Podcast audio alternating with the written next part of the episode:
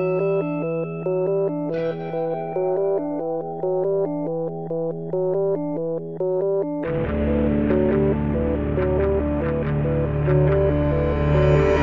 Cari ascoltatori, ben trovati alla puntata numero 422 di Easy Apple. Come promesso, questa è la mia parte dello speciale estivo di Easy Apple, per l'appunto che per coprire questo piccolo buco in cui io e Fede non riusciamo a incrociarci per registrare, dato che lui è sempre in ferie, io no, ma lui sì, ricordatevi questo particolare, e appunto abbiamo deciso di esplorare quelli che sono i nostri passati informatici, un po' come è nata la nostra passione. Inizialmente doveva essere un attimino più centrato sul come siamo arrivati al mondo Apple come ci siamo avvicinati da questo. Fede, ho, ho sentito la sua puntata e eh, ha fatto la scelta molto azzeccata, secondo me, di partire un attimino più alla lontana, cioè come ci siamo avvicinati al mondo della tecnologia in genere, per cui ho pensato di copiarlo spudratamente e fare la stessa cosa anch'io. Diciamo che la mia passione per la tecnica e la tecnologia nasce quando avevo età circa tre anni e guardavo forse anche meno, probabilmente più un anno e mezzo perché non, non parlavo ancora. E guardavo interminabilmente la ruota dello ski lift che girava quando ero nei rifugi con i miei genitori e quello è stata la nascita della mia passione, la ruota dello ski lift che girava. Tra l'altro mi avevano intervistato, se non sbaglio, su Metro a parlare di, di, di questa cosa, o, o, forse era Spherical Seggiovie, vediamo su... Eh, Esatto, su Metro era stato, puntata numero 21, risaliamo addirittura al 15 luglio 2014, poi ve lo metto nelle note della puntata, e appunto si parlava di come era un po' nata la, la mia passione per, per, queste cose, gli impianti di risalita. Ma vabbè, al di là di questo, veniamo al punto veramente più tecnologico, più di interesse forse per voi ascoltatori. Tutto nasce, direi, al agli 8 anni di età più o meno. Lì ho avuto il mio primo computer con Windows 95, lo ricordo molto bene. Computer comprato di seconda mano, la banca dove lavora mio zio li stava cambiando e quindi aveva fatto una sorta di mercatino dove i miei genitori mi avevano acquistato questo computer che è stato un po' l'inizio di tutte le mie avventure informatiche eh, pian pianino ho cominciato a muovere i primi passi in maniera totalmente da autodidatta perché i miei sono totalmente a digiuno eh, di tutto quello che riguarda i computer quindi pian pianino a, a danni e ridanni eh, sono mi, mi sono auto-insegnato come utilizzare il computer, ovviamente senza, senza avere nessuna indicazione, sono andato puramente per tentativi. La passione è sempre stata lì, ci ho sempre trafficato cercando di fare qualcosa e poi attorno alle medie mi ero appassionato all'idea di fare dei siti internet, avevo cominciato a cercare di capire come funzionavano, come non funzionavano ehm, e, e di lì un po' alla volta sono riuscito a creare i primi esperimenti. Il primo ricordo che si chiamava Super Sci era un sito dedicato appunto al mondo dello sci e del, della montagna d'inverno, dove c'era un'ampia sezione naturalmente che non poteva che essere dedicata agli impianti di risalita, alle seggiovie, eccetera, eccetera. E mh, è stato un po' il mio primo esperimento, però mi ero scontrato col fatto che è una nicchia molto molto nicchia e non c'era molta gente interessata a visitare il mio sito. Questo non mi ha fatto perdere d'animo e ho con un compagno di scuola ho pensato a un'altra categoria che poteva avere più interesse, cioè le idiozie. La categoria delle idiozie che diciamo in epoca pre-social e pre-Facebook in particolare era dedicata a era o meglio servita da siti appositi eh, in cui ci sono solo boiate tipo non so bastardi dentro penso che esista ancora il sito eh, cose di questo genere magna romagna anche mi ricordo. E niente un po' volendo emulare quei siti nacque il, um, il sito che dà un po' il nome al mio nickname, nel senso avrete notato che su Twitter e un po' in giro su internet sono sempre stato Luca TNT. TNT è l'abbreviazione di tutto e niente, il sito che avevo creato appunto con questo mio amico alle medie e era un ricettacolo di vignette, immagini idiote, barzellette brutte, eh, giochini in flash, sì, c'era la sezione dedicata ai giochini in flash, eh, download di programmi, utility, eccetera che era stato un po' una scusa inizialmente per riuscire a capire come si facevano i siti, poi era stato rifatto con anche degli elementi interattivi, eh, insomma ci avevo messo un po' di lavoro, è stata un po' una palestra per imparare qualche cosa su questo mondo, eh, se non altro a quel punto lì avevo internet su cui cercare le informazioni, mentre invece eh, quando avevo cominciato le mie avventure eh, non avevo internet e l'unico modo che avevo era andare a tentativi. E il mondo dei siti web ha continuato a appassionarmi, è una cosa che insomma tuttora faccio a tempo perso. Il sito di Easy Podcast stesso è, l'ho interamente creato da zero perché appunto lo volevo cucire sulle nostre esigenze più o meno in quel periodo lì, fine media, inizio superiori, eh, avevo cominciato a esplorare il mondo di Linux fino a quando, mh, direi dal secondo anno di superiori più o meno, ho sempre usato a tempo pieno solamente Linux, cambiando varie distribuzioni. E là è stato fondamentale perché ho imparato, cioè ho imparato veramente di più a, a sfruttare il computer. E ancora più importante ho imparato a usare il terminale che è una Un'abilità che tuttora mi porto dietro, non pretendo certo di essere un esperto, ma sicuramente è qualcosa che mi facilita un sacco nell'uso del computer, nel potermi fare scriptini, cosette eh, che possano rispondere alle mie necessità, cose una tantum da fare e poi buttare e dimenticare. Eh, per esempio, ero l'altro giorno avevo avuto la necessità di analizzare la mia collezione di film, alcuni dei quali hanno eh, la traccia, una delle tracce audio perlomeno in formato DTS che occupa un sacco di spazio, mentre io mi accontento di quella AC3 che a fronte di occupare molto di meno ha una qualità leggermente inferiore, ma francamente non ho un impianto audio su cui si noterebbe la differenza. E quindi volevo capire quali eh, file avessi con le tracce audio di questo tipo e ehm, quanto occupassero. Insomma, so, sono riuscito a tirare fuori questa informazione grazie a uno scriptino un po' in Bash, un po' in Python che mi sono fatto per, eh, per rispondere a questa domanda. Chiaramente uno script che userò una volta nella vita, l'ho fatto, ok, bene, e le capacità di cui ho bisogno per, eh, fare, per rispondermi a questa curiosità, a questa necessità, sono nate appunto in quel periodo in cui mi sono avvicinato al mondo Linux.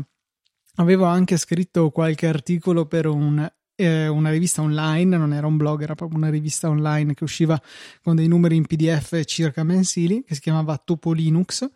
in cui appunto avevo condiviso alcuni suggerimenti, avevo recensito determinate cose in passato. Non so, non penso che sia nemmeno più appunto disponibile, forse ho da qualche parte dei, dei PDF della rivista, però insomma ogni tanto può essere divertente andare a recuperare cose così passate, così ormai assolutamente non più aggiornate e non più di interesse. Così insomma sono andate avanti le mie scorribande eh, nel mondo Linux, poi ho cominciato a interessarmi un po' anche alla parte server, eh, ovviamente andando, sono andate un po' di pari passo le due cose, quindi il, eh, il, mio sito tutto e niente è stato spostato da Altervista, che era uno, è un hosting gratuito che è tuttora appunto disponibile, che metteva a disposizione lo spazio dove pubblicare le proprie pagine. Eh, sono passato a gestirmi un mio serverino, un server virtuale che avevo trovato veramente a cifre miserrime online, prestazioni minime, ma anche la spesa era minima e per il sito che era andava più che bene e mi ha consentito un attimino di farmi le ossa, imparare i primi rudimenti della gestione di un server, poi sono passato a gestirmi un serverino domestico che inizialmente era un NSLU2 con attaccati degli hard disk USB. Vi metterò un link anche a questo aggeggio qui. Era un, un, affare della Linksys che in pratica aveva una presa Ethernet e due USB e vi consentiva di condividere in rete i contenuti dei, ehm, degli hard disk o delle chiavette che si collegavano ad esso. La cosa bella era che però era possibile riflesciarlo e installare sull'hard disk un, eh, una versione apposita di Debian, la distribuzione Linux, e quindi l'avevo trasformato in un vero e proprio server ARM eh, ante litteram. Eh, appunto è buffo perché la potenza di questo coso è assolutamente risibile 266 MHz del 2000 e boh non c'è scritto non, 2006 ecco e, e 133 MHz ancora nelle versioni precedenti e tipo 256 MB di RAM insomma un veramente anemico in quanto a prestazioni, però ero riuscito a buttarli su di tutto, dai client BitTorrent Amiul, mi ricordo che c'era, eh, la condivisione Samba normale, insomma un po' di tutto, era diventato il mio server domestico. Ah, poi mi ero buttato anche nei centralini VoIP con Asterisk, avevo fatto delle prove e mh, mm, ero riuscito anche a eh, estrarre il testo delle previsioni del tempo eh, dal sito che seguivo al tempo e convertirlo in un file audio, quindi speech to, no, text to speech, esatto, generare un file audio e far sì che se dal telefono di casa, VoIP comunque, si andava a digitare un determinato numero di telefono, la risposta era la riproduzione di questo file audio che erano le previsioni del tempo. Quindi, cioè, de- delle cose assurde, insomma, a suon di esperimenti sono riuscito a imparare un attimino anche come sfruttare questa cosa. Finite poi le superiori, è arrivato il momento di comprarmi un computer che potesse accompagnarmi nell'università. E la coincidenza ha voluto che il portatile che avevo in precedenza, un Acer qualsiasi, fosse spontaneamente morto lo schermo, cioè ma come una classica rottura da impatto che rompe i cristalli liquidi, solo che almeno io non ho causato nessun impatto, non so se qualcuno a mia insaputa l'abbia causato, fatto sta che lo schermo era rotto. Il portatile era già un po' datato, quindi non aveva senso andare a sostituire lo schermo essendo appunto in procinto di partire per l'università, volevo un portatile, volevo anche poterlo usare durante le lezioni, il che poteva significare essere distanti da una presa elettrica, o meglio, non sempre era disponibile nelle aule, quindi mi serviva un'autonomia decente. Mi aveva, non so perché, mi ha incuriosito il mondo Apple, che fino ad allora non avevo praticamente seguito, se non il fatto che un, anno, un anno e qualcosa prima, avevo preso un iPod Nano eh, con il quale mi ero trovato molto bene. Forse un po' è stato quello in realtà il, il, cavallo di Troia che l'azienda di Cupertino ha utilizzato per trascinarmi a comprare i suoi prodotti più costosi. E appunto questo iPod Nano mi, mi era sempre piaciuto, ecco, il modo che aveva di funzionare mi piaceva, l'interfaccia era bella e quindi un po' unendo queste due cose è nata la curiosità di provare anche i computer. Avevo poi fatto qualche esperimento di Hackintosh eh, sempre verso la fine delle, delle superiori sul portatile Acer di qui sopra, eh, qualcosa andava, molte cose non andavano, tipo il wifi, tipo la, re- no, la rete forse Ethernet andava, eh, la scheda video andacchiava Insomma, ho fatto tutta una serie di esperimenti, mi ero convinto che poteva essere un, un sistema interessante per me. Poi, appunto, nelle mie prove tramite Hackintosh mi sono reso conto che c'era un terminale, mi sentivo a casa venendo io da Linux e c'erano un po' tutte le applicazioni che utilizzavo all'epoca. Io conoscevo quelle applicazioni che sono un po' cross platform, LibreOffice che usavo al tempo come suite di produttività, poi c'era GIMP per eh, il fotoritocco, Inkscape per la grafica vettoriale, so, VLC, mm, mille programmi che ci sono per tutte le piattaforme e quindi mi sentivo di poter fare il passaggio a macOS perché tanto sapevo che la maggior parte delle app che già conoscevo c'erano anche lì. Eh, quello che poi ho potuto sfruttare è tutto il parco di applicazioni specifiche per Mac, delle quali vi parlo costantemente su Easy Apple. Quindi la decisione è stata presa, eh, ci è voluto non poco a convincere i miei genitori a spendere la cifra comunque ingente che costava il mio MacBook Pro 15 pollici di metà 2010, la versione base, quindi la più economica che comunque costava eh, meno di 2000 euro all'epoca, però insomma comunque una cifra decisamente considerevole e che poi ho provveduto in seguito ad aggiornare sia in termini di RAM che ho portato a 8 GB, sia anche di SSD che è andato a sostituire il disco meccanico e poi anche a rimuovere il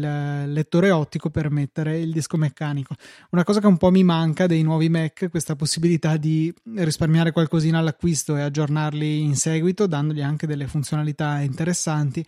però è evidente che questo cozza con la necessità, la volontà più che altro che c'è a Cupertino di fare tutto sempre più sottile, anche quando, diciamocelo, non c'è un grande ritorno su questo investimento. Detto questo, insomma, mi è arrivato il primo Mac, ho cominciato a giocarci, a provare mille applicazioni, a, a vedere cosa si poteva fare con questo computer. Sono rimasto stupefatto dalle sue possibilità. Diciamo, mi è arrivato a metà agosto del 2010, sì e ho cominciato subito a giocarci, mi piaceva molto iPhoto, eh, mi piaceva molto Safari, anche se all'inizio l'ho però dovuto lasciare da parte perché avevo dei problemi, ho cominciato a usare Chrome, anche lì ho avuto un po' un'infanzia eh, particolare in termini di browser, salvo poi stabilizzarmi un anno dopo circa su Safari e non me lo toglierete mai dalle mie mani fredde e morte, è un po' macabra come cosa, ma vabbè.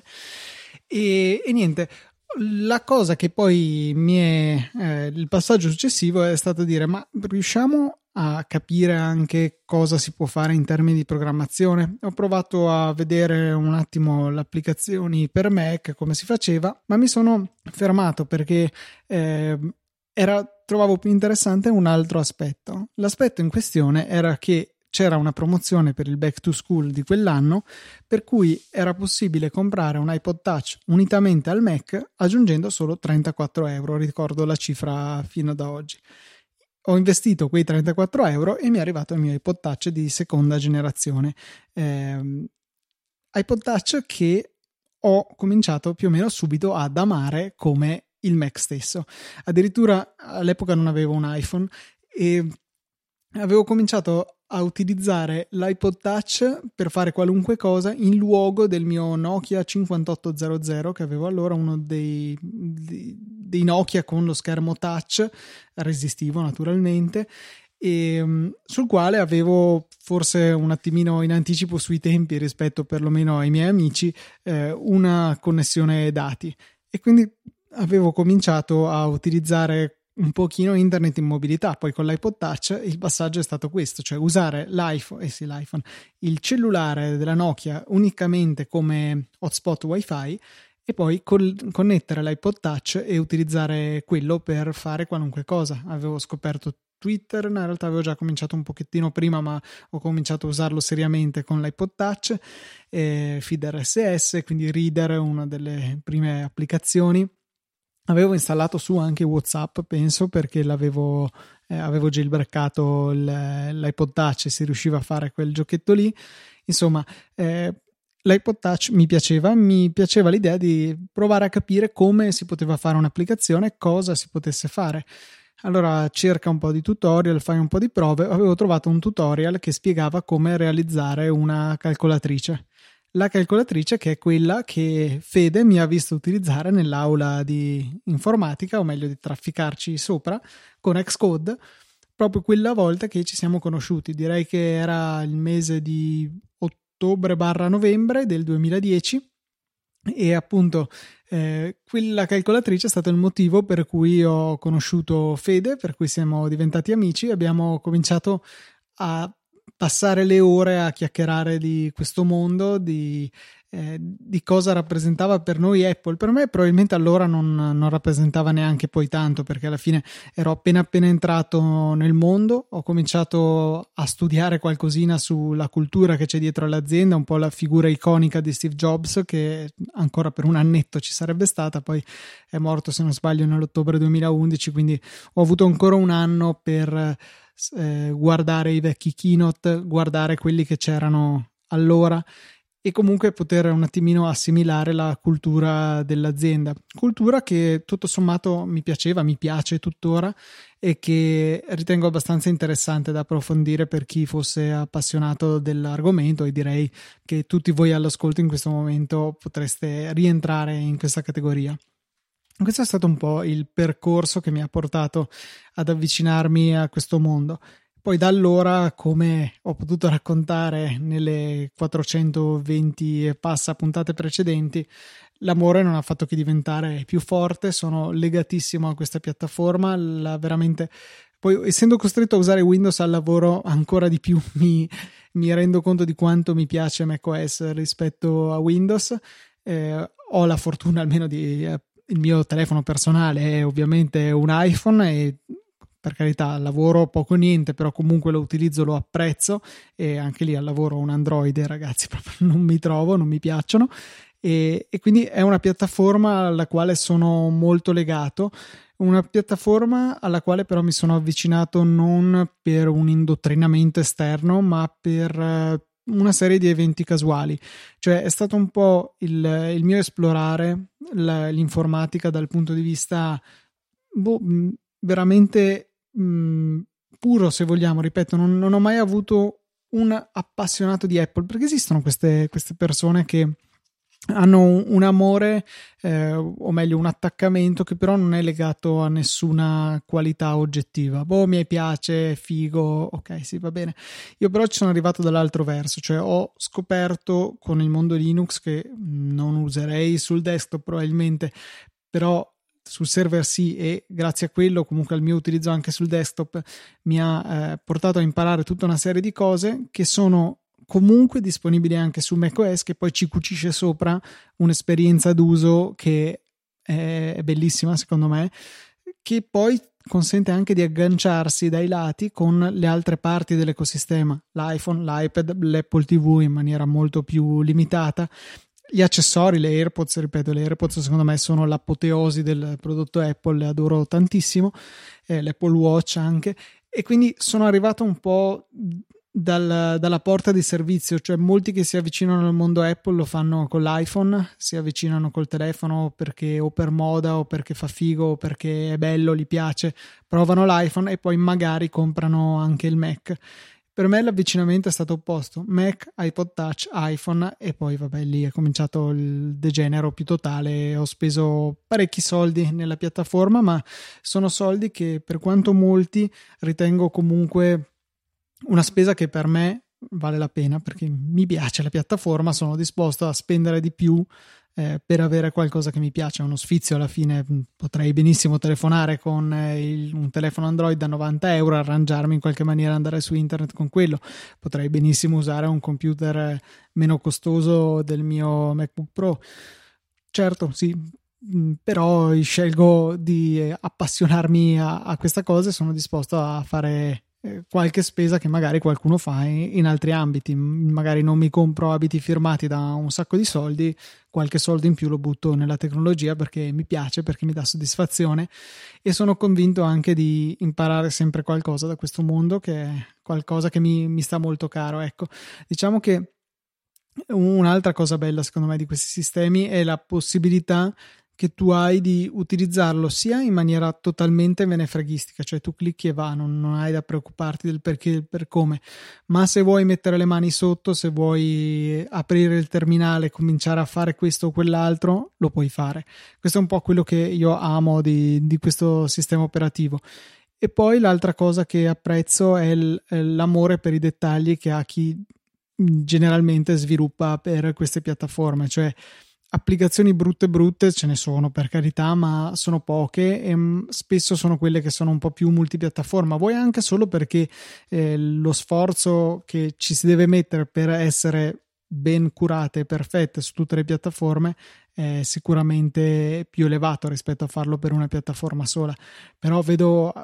delle app, un Alfred a caso, so che è banale, lo, ne parliamo sempre, un'app che c'è solo per Mac ma che è molto molto curata nei dettagli, nelle funzioni eccetera, un keyboard maestro, un Hazel, cioè tutte cose, guarda caso, le applicazioni che più apprezzo, che più amo sono quelle che nascono per una e una sola piattaforma. Poi ripeto, pecore nere ce ne sono sicuramente, però ecco, questo è un attimino il mio pensiero sulla piattaforma, su come ci sono arrivato e il perché lo amo così tanto. Oltretutto, poi eh, noto anche, secondo me, che c'è un, una cerchia di persone, non sono solo sviluppatori, tutta la cerchia degli appassionati che sono mediamente abbastanza creativi, ci sono delle discussioni interessanti, cioè sarà anche perché io sono totalmente immerso in questa bolla e non è assolutamente un segreto, però eh, guardandomi intorno vedo un'enormità di podcast, canali YouTube, magari lì è un po' più variegata la scena, però eh, podcast in particolare che sono dominati dal mondo Apple. E non solo perché Apple Podcast è l'applicazione è la più utilizzata al mondo per ascoltare i podcast, ma anche eh, i podcast stessi sono cioè, secondo me ci sono molti, molti più podcast che girano intorno all'ambito Apple in maniera più o meno stretta rispetto a quelli che ci possono essere sull'ambito Android, per esempio, che ha un'enormità di utenti in più, eh, molti di più di quelli che ci sono per il mondo Windows, che anche lì ha una, eh, una, un'utenza che è ben superiore. Eh, per cui ecco, tutte queste persone che eh, non conosco direttamente e magari nemmeno su internet, però fanno parte di questa comunità estesa, secondo me eh, rappresentano un valore per la piattaforma che è, è, è piuttosto importante, ecco, e mi fa confermare il fatto che per me, torno a sottolineare questa cosa, ho fatto la scelta giusta di avvicinarmi a questa piattaforma che, eh, ricordiamolo, mi ha dato la possibilità di conoscere Fede, che è sicuramente uno dei miei più grandi amici, e la soddisfazione di arrivare ogni settimana nelle vostre orecchie a raccontarvi questi sproloqui, anche quando magari mi ritrovo da solo come questa settimana, e, e parlare di questo mondo che, di, per il quale ho veramente una passione, per il quale sono... Mh, sono disposto a cercare di impegnare il mio tempo ogni settimana per trasmettervi cosa potete fare per sfruttarlo al massimo eh, non perché voglia mettermi su un piedistallo, ma semplicemente perché secondo me sono eh, ciascuno fa delle piccole scoperte e è bello poterle condividere con altri. E è bello anche semplicemente a volte sentire la discussione di due persone appassionate, io e Fede in questo caso, che parlano di questo argomento e è bello trasmetterlo e mi piace moltissimo poi ricevere anche chiaramente il vostro feedback, le vostre domande, le vostre impressioni su quello che abbiamo detto appunto grazie a questo mondo, il mondo Apple e come ci siamo avvicinati, è nato un progetto che comunque secondo me rimane ambizioso, è un po' stato ridimensionato, quello di Easy Podcast, ma il fatto che ci sia una mela eh, sul eh, morsicata, seppur un po' a forma di microfono, sul logo di Easy Podcast la dice lunga sull'importanza che Apple ha avuto per la nascita di questo progetto direi che non vi tedio ulteriormente con queste, queste, mie parole al vento. Vi ricordo che la settimana prossima ritorniamo puntuali eh, con una puntata normale di Easy Apple, quindi rimandate anche alla settimana prossima eh, i ringraziamenti ai donatori. Vi ricordo solo easypodcast.it slash supportaci per andare a, eh, a supportarci, anzi slash donazioni.